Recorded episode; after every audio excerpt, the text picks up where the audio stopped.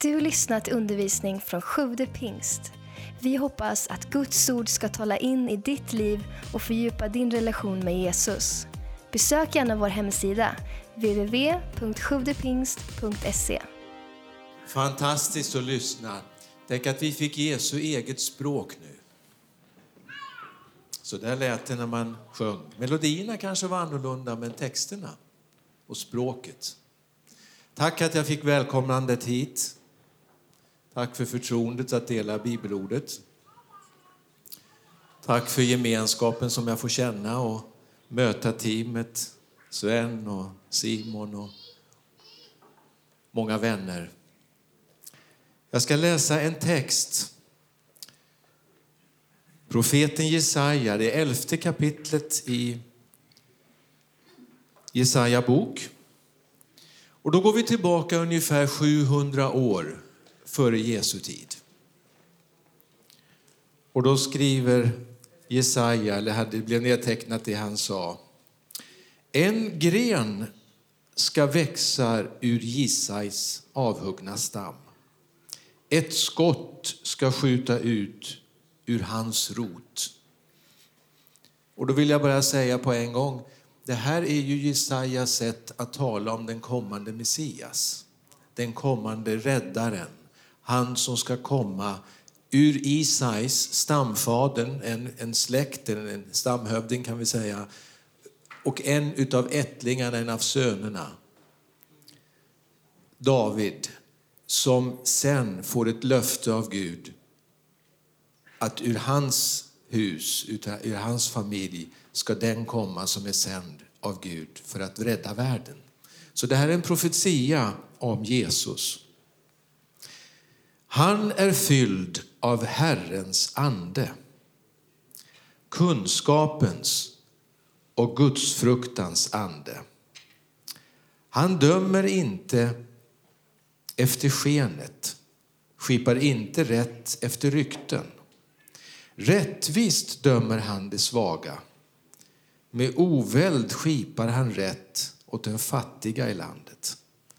Hans ord är en käpp på våldsmännens rygg. Det ondas liv blåses ut av hans tal. Rättvisa är hans bälte. Troheten bär han kring livet. Då ska vargen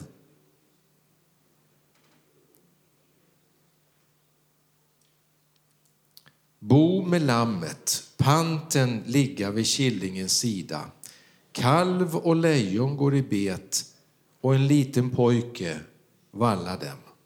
Kon och björnen betar tillsammans, deras ungar ligger sida vid sida. Lejonet äter hö som oxen. Spädbarnet leker vid ormens håla. Ett barn sticker handen i kobrans bo. Ingenstans på mitt heliga berg ska något ont eller vrångt ska ske något ont eller vrångt, ty kunskapen om Herren skall uppfylla landet. Ja, det här står ju i en väldigt stark kontrast till när vi läser tidningar och slår på tvn och får nyhetsförmedlingen i vår tid. Vi har gått igenom en vecka som inte är helt olik andra veckor och samtidigt så har just den negativa kontrasten till den text jag läste nu blivit starkare än kanske någonsin tidigare. En del nyhetsmakare talar om ett tredje världskrig. Det har kommit nära, det kommer till Europa. Man talar om att Europa är under attack. Alltså det är ett språkbruk som har skruvats upp. Det är ju inte nytt med våld. Det är inte nytt med krig. Det är inte nytt med olika vapen, förstörelsevapen. Men det står i en väldigt skarp kontrast till vad den här texten beskriver. För där har vi en annan världsordning. Där har vi inte bara en annan ekologisk ordning. Det står ju till och med om vilddjuren att de betar tillsammans med tamboskapen. Va? Det är en tid som är helt annorlunda än det vi är vana med i skapelsen. En ny ekologisk ordning. Men det är också en nyordning när det gäller hanteringen av rättvisa. Och då kan man ju säga, ska vi bli påminna om våld en sån här dag? Alltså Jesus kommer som fridsfursten till vår värld.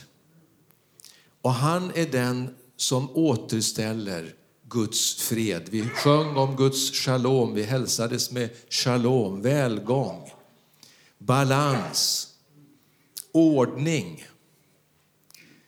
rättvisa och allt det här som är egentligen Guds väsen. Jesus kom för att upprätta detta. Och vi ser Jesu undervisning när han talar om den yttersta tiden. Han säger så här, Eh, för att hjälpa lärjungarna, och det gällde ju för 2000 år sedan. Nu är vi hans lärjungar idag och vi tänker, hur ska det nu bli med den där rättvisan och den där freden som du kom och skulle upprätta? När ska den här texten, Jesajas text, när ska det bli verkligt? Är det så att ondskan ska vinna? Ska orättvisan segra eller finns det i vår värld rättvisa? Kan man komma undan? Det ser ju ut så ibland. Kan man komma undan rättvisa, man klarar sig om man är smart nog eller bedrar? Ja, det finns någon som man inte kan bedra. Det finns en skapare och det finns en herre och det finns en Gud som alla människor står i förhållande till. Och det har vi inte valt, utan så är det. Det är inte självvalt, utan så är det. Och en dag ska det visa sig. Han är rättvis. Gud kommer att ställa alla människor inför sig. Och då kan det ju vara en, en, en hotets budskap en sån här dag. Tittar man i kyrkåret så ser man att det är domsöndagen idag.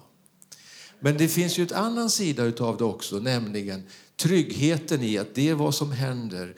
Om jag står på Herrens sida så vet jag, där är jag trygg. Och att stå för det som är rätt, det betyder att man står också där Gud är. Jorden ska, eh, så här säger Jesus, på jorden ska hedningarna gripas av ångest och rådlöshet vid havets och vågornas dån. Han beskriver då hur det ska vara i den här liksom yttersta tiden innan det här nu sker som Jesaja-texten berättade om. Och det är klart, det kan vi också känna igen oss i, i vår tid. Vem har lösningen? Vem utav våra ledare, vi önskar ju att det fanns så. Vi, vi, vi, vi önskar verkligen att man kunde lösa på olika sätt det som är världs, världens problem. Inte bara våra nationella problem, utan hela världens den globala skapelsens problem. Vi önskar det. Och samtidigt kan vi se lite realistiskt, ja hittills har man inte lyckats hantera. Man har inte lösningen.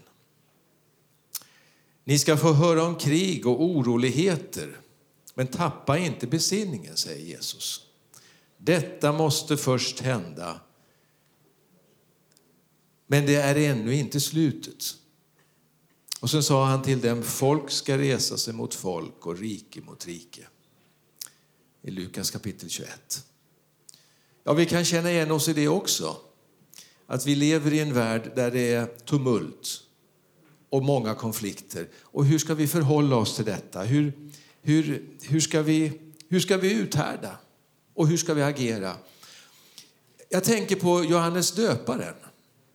Det berättas i, i Lukas kapitel 7 Johannes han hade en väldigt radikal förkunnelse. Omvänd dig, sa han. För snart kommer rättvisan att skipas. Gud kommer att döma. Därför ska man omvända sig ifrån ondskan och ställa sig på, på Guds sida. Va? Det är det som är omvändelse. Man vänder sig bort ifrån det som är ont, det som inte är i överensstämmelse med, med Gud och Guds tanke och sen bort ifrån det och sen vänder man sig till Gud. Alltså omvändelse det är att gå 180 graders rörelseriktning. Från någonting till någonting. Och man vänder sig till Gud, det var Johannes döparens budskap. Och Jesus kom och han döptes av Johannes. Vi vittnar ju ett dop idag. var dopvittnen allihopa. Johannes dop är inte samma sak som det vi har sett idag, för det här döps man till Kristus. Man döps till samhörighet, identifikation med Kristus. Man får, dopet visar att vi har fått Guds liv, Jesu liv, är i Kristus. Kristus lever i oss. Det är det som dopet innebär. Johannes han döpte de som ville vända sig bort ifrån ondskan och istället bejaka Guds rike i enlighet med den här Jesaja-texten som vi läste. Och då blir det ett val som är personligt. Det är inte bara nationer, det är inte bara ledare, utan det är individuellt. Han satt i fängelse, Johannes. Han var inte så väldigt omtyckt. Det var en väldig rörelse i, i bland många judar på den tiden. Men eh, han hamnade i klammeri och han eh, hade svårigheter och han hamnade i fängelse. Och sen sitter han där och hör om Jesu verksamhet. Och då skickar han ett meddelande till Jesus genom sina lärjungar med frågan Hur blir det? Har vi trott fel? Alltså, är du den som ska komma eller ska vi vänta på någon annan? Alltså, vilken fråga. Johannes hamnade i det läget.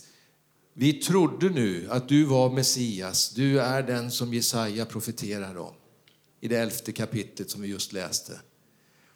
Och då ska man ta itu med ondskan, man ska ta itu med orättvisorna, det ska upprättas ett fredens rike där till och med djuren kommer i en annan ordning och framförallt relationer mellan människor. Men hur går det nu Jesus? Vi ser ingenting av det. Är du verkligen den Messias som vi väntar? Eller ska vi vänta en annan? Det finns ju en risk att man tänker så också i vår tid. Hur blir det nu Jesus? När ska det bli en annan ordning? Vi lider med människor och vi tänker, hur långt ska ondskan få gå? Finns det en gräns? Ser Gud bara på? Berörs han inte? Gör han ingenting? Varför ingriper han inte? Så den där frågan som Johannes döparen har, den kanske vi lite har till mans ibland. Varför blir det inte som texterna säger? Och då ger Jesus svaret till lärjungarna. Titta vad som händer nu. Som hade de just varit med om olika mirakler och under och människor blev helade och människor blev glada och människors liv, människors liv förvandlades och till och med döda uppväcktes. Och sen sa han, vad ser ni? Gå och rapportera det tillbaka till Johannes så förstår han att det här är på väg. Varför säger jag det här? Jo, därför att vad Jesus säger det är att den förväntan som Johannes döparen hade att allt skulle ske på en gång. Jesus kom som Messias och då är det bara fråga om veckor och år så ska detta inträffa som, som eh, Jesaja berättar om. Då säger Jesus, vänta lite. Det kommer. Men tiden har blivit utsträckt. Det finns en period nu i historien som är utsträckt till möjlighet för omvändelse av världen. Domen kommer, men den är förskjuten framåt i tiden. Det ges tillfälle för omvändelse. Det finns tillfälle för mänskligheten att möta Gud.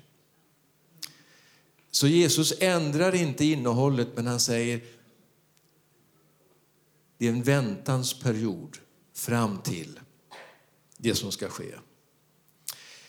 Paulus tar upp det här i Romarbrevet 8.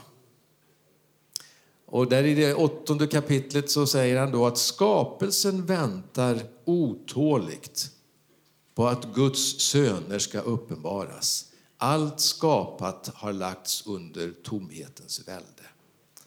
Alltså han pekar på skapelsen och det kanske vi också ibland blir påminda om. Hur, hur vi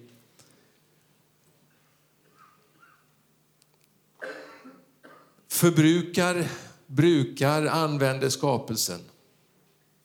Och Paulus går så långt att han säger att skapelsen själv har en röst som talar om Det är inte sunt, det är inte bra. Det är på väg i en felaktig riktning. Skapelsen suckar och väntar på en upprättelse, en förvandlad skapelse.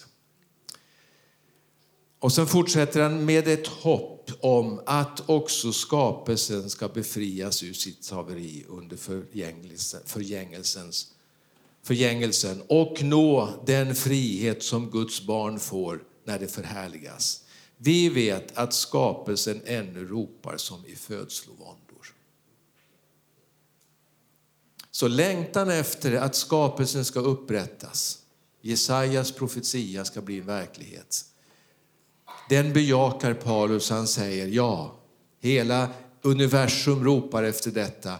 Och den som är Guds son, som har fått Guds sinnelag och som har blivit en kristen, blivit, blivit frälst, den har samma längtan. Och sen fortsätter han undervisningen. Jag ska ta några minuter, och lite tung undervisning kan man säga. Men syftet är ju att visa att i det budskap och de texter som Jesus kommer för att uppfylla så finns hela världsproblemet inbakat. Eller in, in, lösningen på världsproblemet finns finns beskrivet. Alltså Gud är intresserad av individer, var oss som enskilda, men också hela skapelsen. Och den upprättelsen väntar vi på. Och då säger Paulus i det femtonde kapitlet, 22 versen. Liksom alla dör genom Adam, den första människan, så ska, alla, så ska också alla få nytt liv genom Kristus. Kristus, Jesus, Messias, han är den sista Adam. Den första Adam han orsakade katastrof och undergång. Synden fick intrång i skapelsen och därmed också döden. Men Messias, Kristus, Jesus, han uppstod från de döda därför han hade besegrat ondskan. Och hans liv ska få överflöd också i skapelsen. Men i tur och ordning säger han. Först Kristus och därefter vid hans ankomst de som tillhör honom. Så Paulus är medveten om den här undervisningen som Jesus har. Jesus kom som Messias. Men nu lever vi i en period när församlingen verkar och vi väntar på Jesu återkomst. Och då säger Paulus, när han kommer tillbaka, då kommer det här att inträffa med hela den nya världsordningen som Jesaja talar om. Sedan kommer slutet. Alltså slutet är ju inte när allting upphör, utan slutet är ju målet. Om man springer, ni var ute och sprang här, hörde jag förstod vi. Och då hade ni ett mål, någonstans där bilen var parkerad förmodligen, eller någonstans. Va? Det var en runda och sen så, vi springer så långt och sen avser vi att komma till en, en speciell punkt och det blev ett mål. Så när man har sprungit alla de där 15 kilometerna, eller vad var det, 25? Ja, 25. När du har sprungit alla de kilometrarna och kommer fram till punkten, är det slut då eller är man framme då? Då är man framme, då man kommer i mål. Alltså när slutet kommer, det betyder inte att det är undergång, utan då betyder det att det är fullkomningen. Det som var Guds mål från början, det allting syftar till. Och då säger Paulus, sedan kommer slutet, alltså målet, när han överlämnar riket åt Gud. Jesus har vunnit riket, det är sant, men sen ska han regera, han ska verka på ett sådant sätt så att de här ondskans makter ska, allt det destruktiva, det ska försvinna så att fulländningen uppstår. Fulländningen kommer, vi kommer i mål. Och då ska han överlämna riket till Fadern. Då har han gjort sitt, då är allting klart. Är det inte klart på korset? Jo, det är sant. Segern är vunnen. Men fortfarande finns det liksom... De finns kvar, fienderna finns ännu kvar. Och det där är det som är det svåra. Att vi lever, och har levt, vi lever i seger och samtidigt så, så finns ondskan fortfarande kvar. Jesus ska alltså regera. Då ska han förinta, står det, varje välde och varje makt och kraft. Ty han måste härska tills han har lagt alla fiender under sina fötter. Den sista fienden som förintas är döden. Så det här ligger för oss i framtiden. Alla konsekvenserna av det som sker på korset. Han har vunnit segern, men segerns konsekvenser ligger ännu lite grann i framtiden. Så därför ska vi vara med gott, vid gott mod. Gud har det här under kontroll och han berörs. Han ser en värld som lider. Det står om Israels folk i Egypten när de var förslavat. Då står det att Gud såg sitt folk som levde i slaveri och det berörde hans hjärta. Gud berörs och då gjorde han någonting. Då satte han igång en räddningsaktion. Och det har han gjort för oss, men han har gjort det för hela skapelsen. Om man nu skulle försöka sammanfatta det här, de där verserna som, som vi just läste, då kan man se att det, det, är en period som man kan säga då under församlingen, alltså den era som vi lever i nu. Och då är Jesus Messias. Han kom som Messias. Eh, han är det. Men det är någonting avgörande ändå som vi väntar. En punkt i historien, någonting ska inträffa. Och det är Jesu återkomst. Och vad händer då? Jo, då står det att han ska regera. Jesus ska regera på ett sånt sätt. Alltså Guds rike, det har ju kommit Guds rike, det är sant. Alla som bejakar Gud, alla som säger ja till Herren, alla som omvänder sig från ondskan till Gud och bejakar, säger ja till Jesus, har ju kommit in i Guds rike. Och då är det ju synligt därför att vi är ju alla synliga som individer. Och ju fler det finns utav de som tillhör Guds rike, ju, ju mer annorlunda blir ju samhället. Eller hur? Och samtidigt när vi ser ut över världen så ser vi att alla samhällen domineras inte utav de som har kommit in i Guds rike. Eller hur? Alltså det är det som blir vårt dilemma. Men vad Paulus säger här, det är att också hela samhällsstrukturerna ska förändras en dag. Som ett resultat av att Jesus kommer tillbaka. Då kommer samhällsförvandlingen att ske i en tilltagande grad, i en större skala. Och då ska han regera och så det sker till slutet kommer, det var det vi läste. När han har regerat klart. Och vad har hänt då? Jo, då är alla de här krafterna och makterna, de är då krossade. De finns inte längre. De är besegrade, de är borta. Och det är det som är domen, uppgörelsen när Gud gör upp med det onda. Det finns hopp, det finns en rättvisa.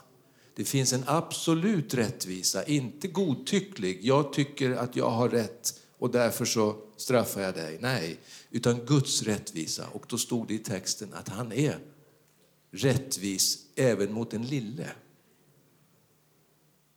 Och han ser inte till det yttre utan han ser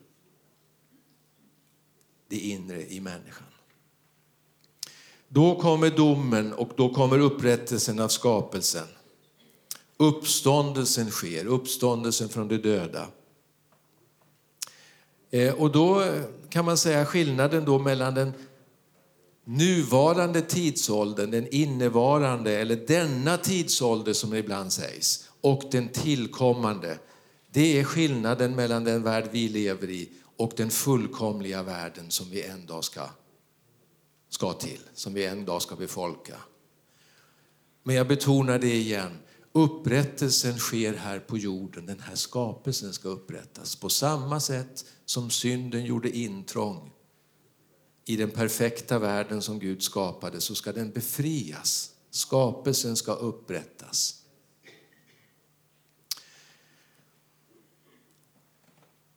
Nu kopplar Paulus det här, jag ska ta ett tankeled till nu. Nu kopplar Paulus det här till relationen mellan den hedna kristna kyrkan, får man säga så? Den hedna krist, kristenheten. När vi talar om kristna i vår tid så talar vi nästan uteslutande om, om, om icke-judar som tror på Jesus. Alltså kristen tro har blivit motsatsen till judisk. Så är det ju inte i Nya Testamentet, då är det ju tvärtom. Om man läser Apostlagärningarna, då är ju, från början är ju alla judar frälsta. Eller alltså alla, alla judar backa bandet. I Nya Testamentet i början av Apostlagärningarna så är det ju så att alla som följer Jesus är judar. Så om vi kallar dem kristna, nu kallar de sig inte själva kristna för de, det var ju först när evangeliet hamnade bland hedningar. Då, då myntades begreppet kristen. Va? Men om vi med kristen menar den som tror på Jesus och läser Apostlagärningarna, då ser vi att de första kristna, de var judar. Men med tiden har det blivit så att kristen är motsatsen till jude.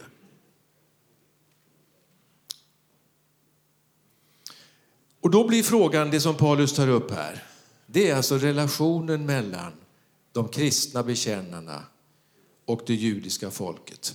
Och då säger han så här, ett, ett mycket intressant och märkligt sammanhang. Jag ska läsa faktiskt de verserna. Jag har dem inte på den här skärmen nu, men jag ska läsa i Romarbrevet kapitel 11.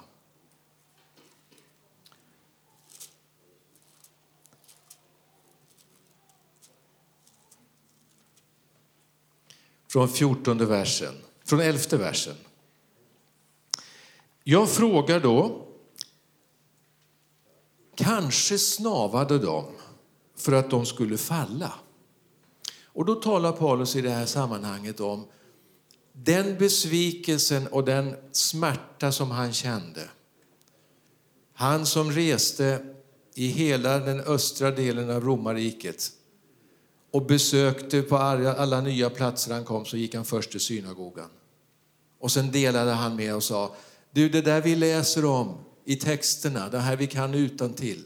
Den Messias som skriften talar om, han har kommit, det är Jesus. Han är Messias. Men besvikelsen kom inte av att han hade möjlighet att dela budskapet, utan att responsen inte alltid var den han förväntade. Människor tog inte till sig budskapet. Man delade inte hans övertygelse om att Jesus är uppfyllelsen av skriften. Utan man sa nej till evangeliet. Man sa nej till evangeliet och Jesus. Och då säger han, kanske snavade det, alltså de, det judiska folket, hans eget folk, hans eget kött och blod. Kanske att de sa nej för att de skulle falla, att de skulle försvinna, att de skulle utplånas, att de skulle glida ur historien och bli ingenting. Och den kristna rörelsen, hedna kristna rörelsen istället skulle ta över. Och då säger han, nej, nej, säger han. Visst inte, men när det föll blev det till räddning för hedningarna. Märkligt. Hedningarna, vi som inte var judar, vi har fått del av evangeliet om möjligheten till förbundet, frälsningen och gemenskapen med Gud. Och då säger han, därför att de sa nej. Det judiska folkets nej, inte alla, förvisso, han är själv jude, säger han. Inte alla, det är inte en kollektiv blockad. Men det visar sig att evangeliet var inte riktigt togs inte emot till, av majoriteten. Men det blev till räddning för hedningarna för att detta skulle sporra deras egen avund. Så när vi hedningar, vi icke-judar, vi som inte hade del av förbundet, när vi får del av förbundet så ska det hända någonting med oss som gör att det skapar en attraktion en, en avundsjuka. Eller en, ja, han använder faktiskt det uttrycket. Alltså de har någonting som inte vi har. Hur fick ni tag på det där? Det där verkar bra. Hur får jag tag på det? Va? Jag vill ha det där också. Ja, men det är Jesus. Det finns en helig avundsjuka som är bra. Annars är det ju ingen egenskap vi bejakar. Vi, med all rätt så försöker vi liksom säga nej till den där rösten eller vad det nu är, känslan, avundsjukan. Det, det är inget vi är stolta över. Men det finns en, en smittsamhet här som evangeliet har, som Paulus talar positivt om. Detta skulle spåra deras egen avund. Och så säger han igen, om deras fall gav världen rikedom, deras nej gav den övriga världen rikedom. Och sen igen, deras nederlag gav hedningarna rikedom, vad ska då inte deras fulla styrka ge? Och då antyder Paulus det där som var ett nej och det var hans personliga erfarenhet. Tio år har han missionerat och rest i östra, östra romarrikshalvan. Tio år. Erfarenheten var han fick nästan ett massivt nej alltid. Men han säger det ska inte förbli så. Det kommer en dag när det blir ett ja. Om nejet leder till en så positiv konsekvens att mänskligheten blir försonad därför att Jesus ger sitt liv på korset. Vad ska då inte deras upptagande ge sig? Om deras fall gav världen rikedom och deras nederlag gav hedningarna rikedom, vad ska då inte deras fulla styrka ge? Men till er hedningar vill jag säga, just som apostel för hedningarna prisar jag min tjänst. Kanske kan jag väcka mina stamfränders avund och rädda några av dem. Ty om detta att de försköts gav världen försoning, vad ska då deras upptagande ge om inte liv för de döda?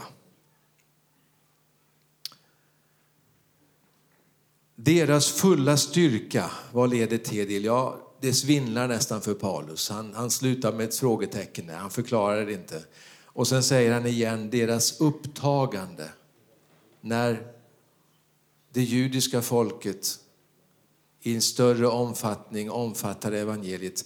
Då säger han då blir det liv för de döda. Och det är ett uttryck som man antagligen hämtar ifrån eh, Hebre Hesekiel, profeten Hesekiel kapitel 37. När han talar om uppståndelsen och uppståndelseliven och återupprättandet utav det judiska folket. De var ju förskingring, men de väntade och fick ett budskap ifrån Hesekiel om att upprättas som nation. Och det knyter Paulus till sig här i den här utläggningen. Och då verkar det, nu kommer det intressanta för oss. Alltså det verkar vara så att vi har en del i den här processen. Profetier, det är ju inte en före... Det är inte historia skriven i förtid som man bara kan vänta in. Ungefär som ett tv-program. Man sätter sig med armarna i kors för det är ju inspelat. Det, liksom, det går ju då av sig självt. kan man bara passivt ta på när, när det blir händelser. Profetia är inte sån, utan profetia ger signaler som gör att den som lyssnar aktiveras. Det står om Jeremia när han var, när han var eh, förlåt mig, Daniel. Daniel när han var i Babel så läser han profetian från Jeremia århundraden tidigare om att folket skulle återvända från, från eh, fångenskapen i Babel och komma tillbaka till sitt land. När han upptäcker den profetian, då går han in i bön. Då går han in i ett intensivt arbete för att verka så att profetian går i uppfyllelse. Det är ju intressant. Nu talar Paulus liknande här. Han, han profetiskt talar här om att församlingen har en uppgift. Och då är det inte bara att man sitter och tänker, titta på och gör det här, liksom, då går det av sig självt. Utan det triggar någonting hos oss, en aktivitet. Israel, säger han, det är det blå, det blåa fältet här. Va? Och sen folken, det är vi. Hedningarna säger vi ibland, men det är lite missvisande på svenska att tala om hedningar för ingen känner igen sig. Men det är ju alla andra nationer, de som inte var inneslutna i förbundet. Förbundet var ju slutet med Israel. Och då var frågan, hur ska de andra folken få del i förbundet? Ja, det är det som är evangeliet med Jesus. Genom Jesus, så vi som tillhör folken, vi får del i förbundet. Och då gick det till så att Israel föll, säger Paulus. Och det skapade frälsning för oss. Vad är det egentligen Paulus menar? Han uttrycker sig inte alltid så där jättetydligt. Men gör tankeexperimentet nu. Nästa söndag är det första advent. In, och då talar vi om Jesu återkomst ofta, när han eh, ska komma. Sen har vi en annan högtid som är snarlik. Jag, brukar, eh, jag får tänka till så att jag för, förväxlar det. Vi har ju en högtid som vi talar om, om eh, palmsöndagen. Va? Det handlar ju också om när Jesus kommer, kommer in. Om Jesus hade blivit mottagen i Jerusalem på det som vi kallar palmsöndagen. Om han hade hyllats då som Messias, vad hade då hänt med korset?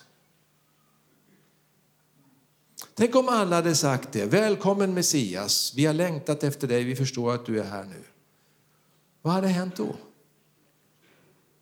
För Jesus visste varje dag när han vaknade, jag ska ge mitt liv för världen. Jag ska ge mitt liv på korset. När Jesus reser till Jerusalem så visste han det. Den här påskfirandet i Jerusalem kommer bli annorlunda alla de andra 30 eller 33, 32 påskar som han hade varit där. Därför att nu ska jag inte fira minnet av Egypten idag. Den här gången ska jag ge mitt liv för världen. Han visste att han skulle hänga på korset. Men om han hade blivit mottagen i Jerusalem hade korset aldrig inträffat. Möjligen är det det Paulus tänker på här. Israels nej. Framförallt ledarskapet. Det är en annan predikan, men det är ledarskapet som, som korsfäster. Som ligger bakom Jesu korsfästelse. Men det leder till försoning, säger han. Och sen går det den andra riktningen och det är det som är vår kallelse då. Vi ska locka till avund. Vi ska skapa en relation tillbaka till det folket som har sagt nej.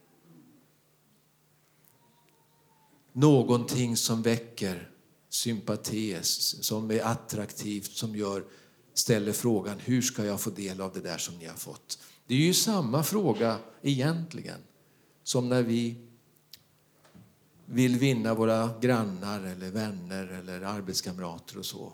Vår längtan, vår önskan är hur ska jag kunna vara så nära Jesus och mitt liv blir attraktivt? Som människor ställer frågan, vad är det du har? Vad är förklaringen?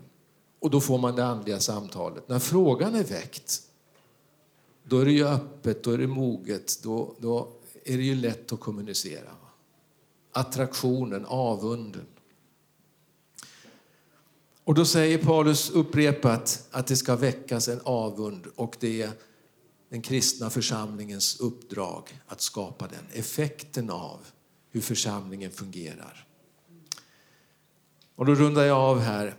Lite längre i det elfte kapitlet så säger Paulus Bröder, för att ni inte ska förlita er på ett eget förstånd så vill jag att ni ska känna till denna hemlighet. Någonting som var förborgat hos Gud men som nu har blivit tydligt och klart.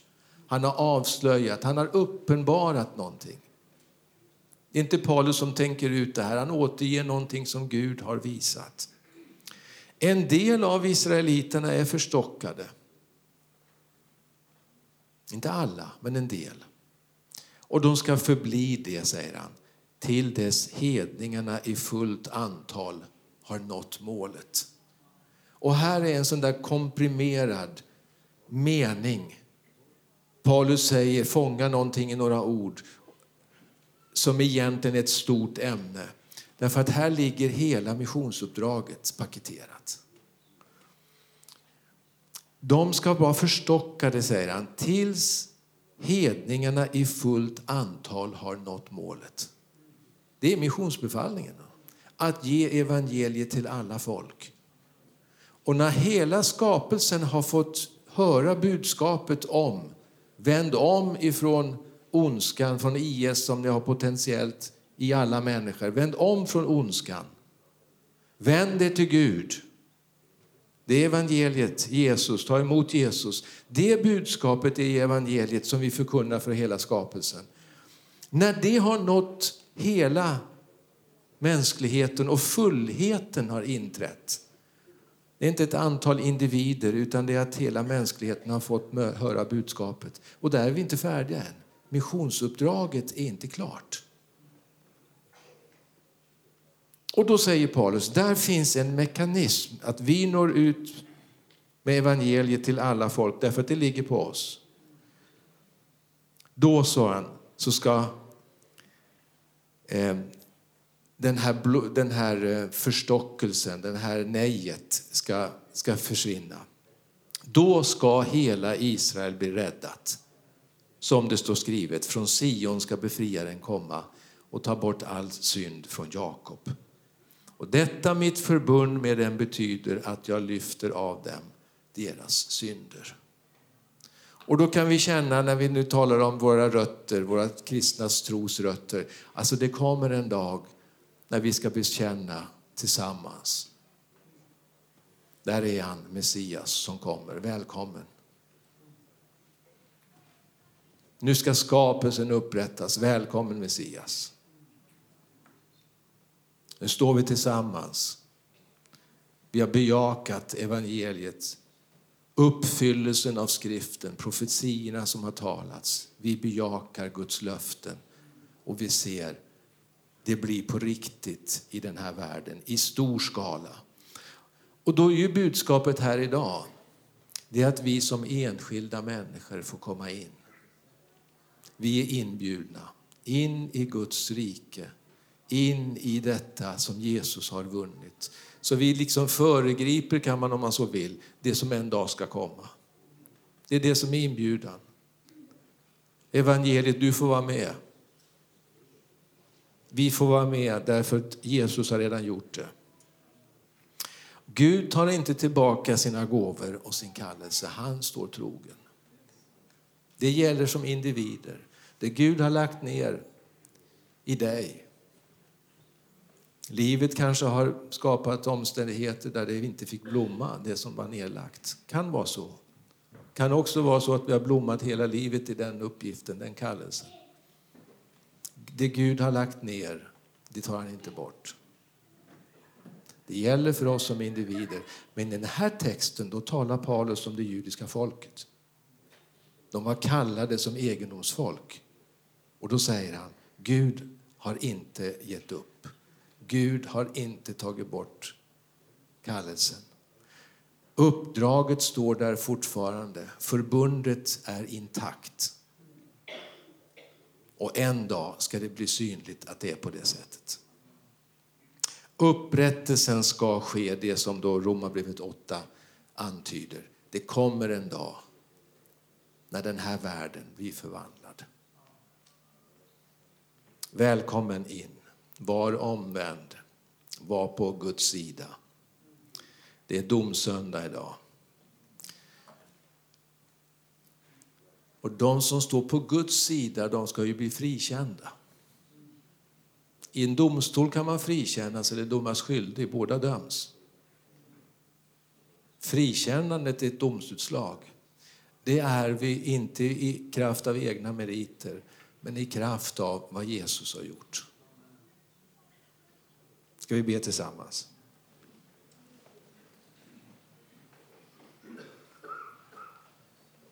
Herre, tack för vad du gjorde, att du kom till vår värld. Tack att du gav ditt liv, Jesus.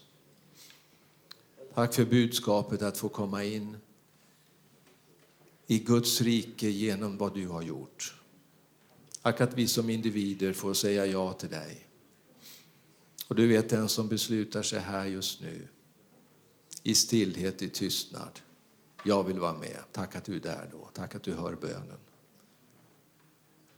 Hjälp oss att vi håller fast vid detta, vi som har sagt ja en dag. Att vi inte ändrar oss utan vi står kvar i omvändelse till dig och ett bejakande av det du har gjort. Hjälp oss att vi lever i kallelsen, i uppdraget. Vi tackar dig i Jesu namn. Tack för att du lyssnat.